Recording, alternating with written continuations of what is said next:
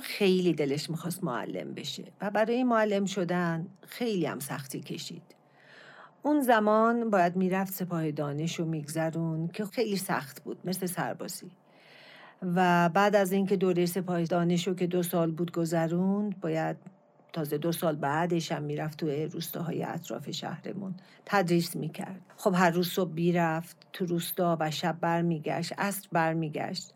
و حتی دوران بارداریش هم این چنین بود که صبح می‌رفت مدرسه و عصری که برمیگشت تو راه درد زایمانش شروع میشه و دیگه فرداش هم برادرم به دنیا میاد. مامانم خیلی دلش می‌خواست معلف بشه و تمام این تلاش و سختی ها و این در واقع بالا پایینا رو تحمل کرد فقط به خاطر اینه که به هدفش برسه و هدفش که معلم شدن بود و یکی این که استقلال مالی داشته باشه. و خب معلمی رو هم خیلی دوست داشت. گذشت و دو سال طرحش هم گذروند و معلم شد. ولی خب متاسفانه هیچ وقتم استقلال مالی نداشت. بعد از این دوران معلمی رو شروع کرد تصمیم گرفت که دوباره درس بخونه. تو آزمون شرکت کرد و پذیرفته شد و درس خوند و کماکان معلمی رو هم ادامه می‌داد و ولی خب چیزی که هیچ وقت به دست نیاورد اون استقلال اقتصادی بود که خیلی می‌خواست. پدرم همیشه رئیس خونه بود. حکمران خونه بود و مامان مجبور بود که پولشو هر ماه حقوقشو دو دستی تقدیم بابا کنه. و اون بود که تصمیم می گرفت که این پول چجوری باید خرج بشه. و کاملا تماما استقلال مالی مامانو ازش گرفته بود. تصمیم می گرفت که برای پول برای کدوم وام کدوم کالا و کدوم چجوری خرج بشه. مامانم هم خب به این وضعیت عادت کرده بود علا رقم این که اصلا راضی نبود. و اگرم یه زمانی تازه خودش بنا به خواست خودش پول خرج می‌کرد یا پولش رو یه جوری خرج می‌کرد یا یه چیزی می‌خرید تو خونه دعوا را میافتاد که تو ولد نیستی برنامه ریزی مالی بکنی تو پول و حیف و حروم می‌کنی و از اینجور حرفا. خلاصه مامانم کاملا اعتماد به نفسش رو از دست داده بود. و با وجود اینکه اصلا خوشحال نبود از این وضعیتی که تو خونه برپا بود و از این حکمرانی بابا و از این در واقع حکم صادر کردن های بابا ولی خب کاری نمی‌کرد. کاری شاید نمی‌تونست بکنه. و من هنوزم که هنوز عصبیم یعنی از این وضعیتی که تو خونه ما حکم فرما بود اذیت میشم. برای اینکه می‌دونم که مامانم زن بسیار قادر و توانا و باهوشی هستش. شاید خیلی هم باهوشتر از بابام. شاید خیلی بهتر از بابا می‌تونست رتخ و فتخ مالی زندگی رو به دست بگیره. شاید خیلی بهتر از بابا می‌تونست زندگی رو در واقع مدیریت مالی بکنه. ولی بابا این توانایی رو ازش گرفته بود. همیشه فکر می‌کرد که خودش خیلی داناتر و تواناتر از مامان هستش. و دیگه بعد از یه مدتی مامانم فکر می‌کنم به این باور رسیده بود که نمی‌تونه این کار رو انجام بده. و خودش هم دیگه کاملا اعتماد به نفسش رو از دست داده بود. مثل اون پرنده ای که وقتی که بالاشو ببندی و نتونه پرواز کنه دیگه حتی اگه بالاش هم باز کنی نمی‌تونه بپره. مامان منم الان که بازنشسته شده ولی بازم در خودش این توانایی رو نمی‌بینه که بتونه استقلال مالی داشته باشه. متاسفانه.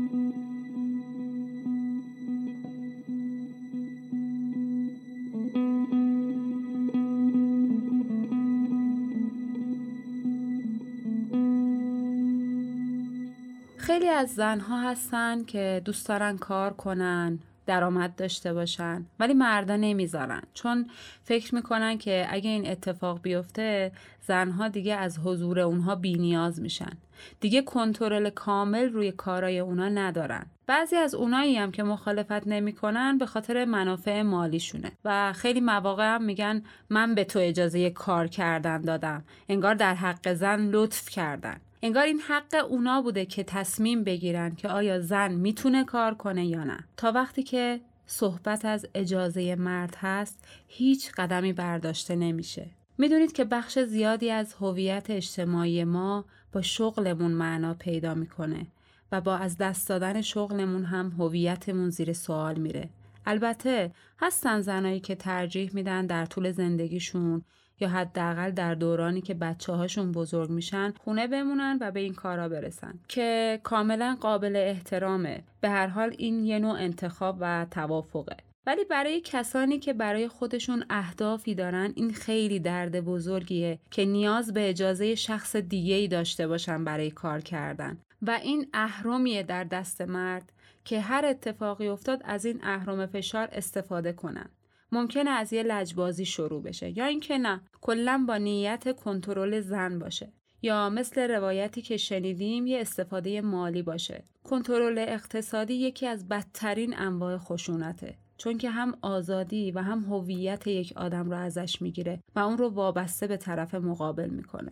همسر منم کسی بود که هر جا به نفش بود رفتاراش سنتی می‌شد و هر وقت به نفش نبود روشنفکر و مدرن می‌شد. معتقد بود که زن باید پا به پای مرد کار کنه و درآمد داشته باشه و اینکه زن خونه دار باشه و از مرد انتظار داشته باشه تو کار خونه کمک کنه ظلم در حق مرده. و البته منم اینو قبول داشتم و دارم. ولی مسئله اینجاست که تو زندگی ما قضیه کاملا برعکس بود و من مجبور بودم هم مثل یه آدم مدرن کار کنم و نگران اجاره خونه و قسطای وام و مخارج زندگی باشم. هم مجبور بودم مثل یه زن سنتی نگران کارای خونه و پخت و پز و نظافت و حتی کارای شخصی اون باشم. من سالهای سال کار کردم و خیلی از مخارج زندگی رو شونه من بود و اون درس خوند و به علایقش پرداخت. درسته من حقوقم رو می‌گرفتم ولی حتی از خریدن یه جفت جورابم میترسیدم. انقدر که بعدش دعوا می‌شد و هر از گاهی هم که بیرون می‌رفتیم با دوستامون انقدر از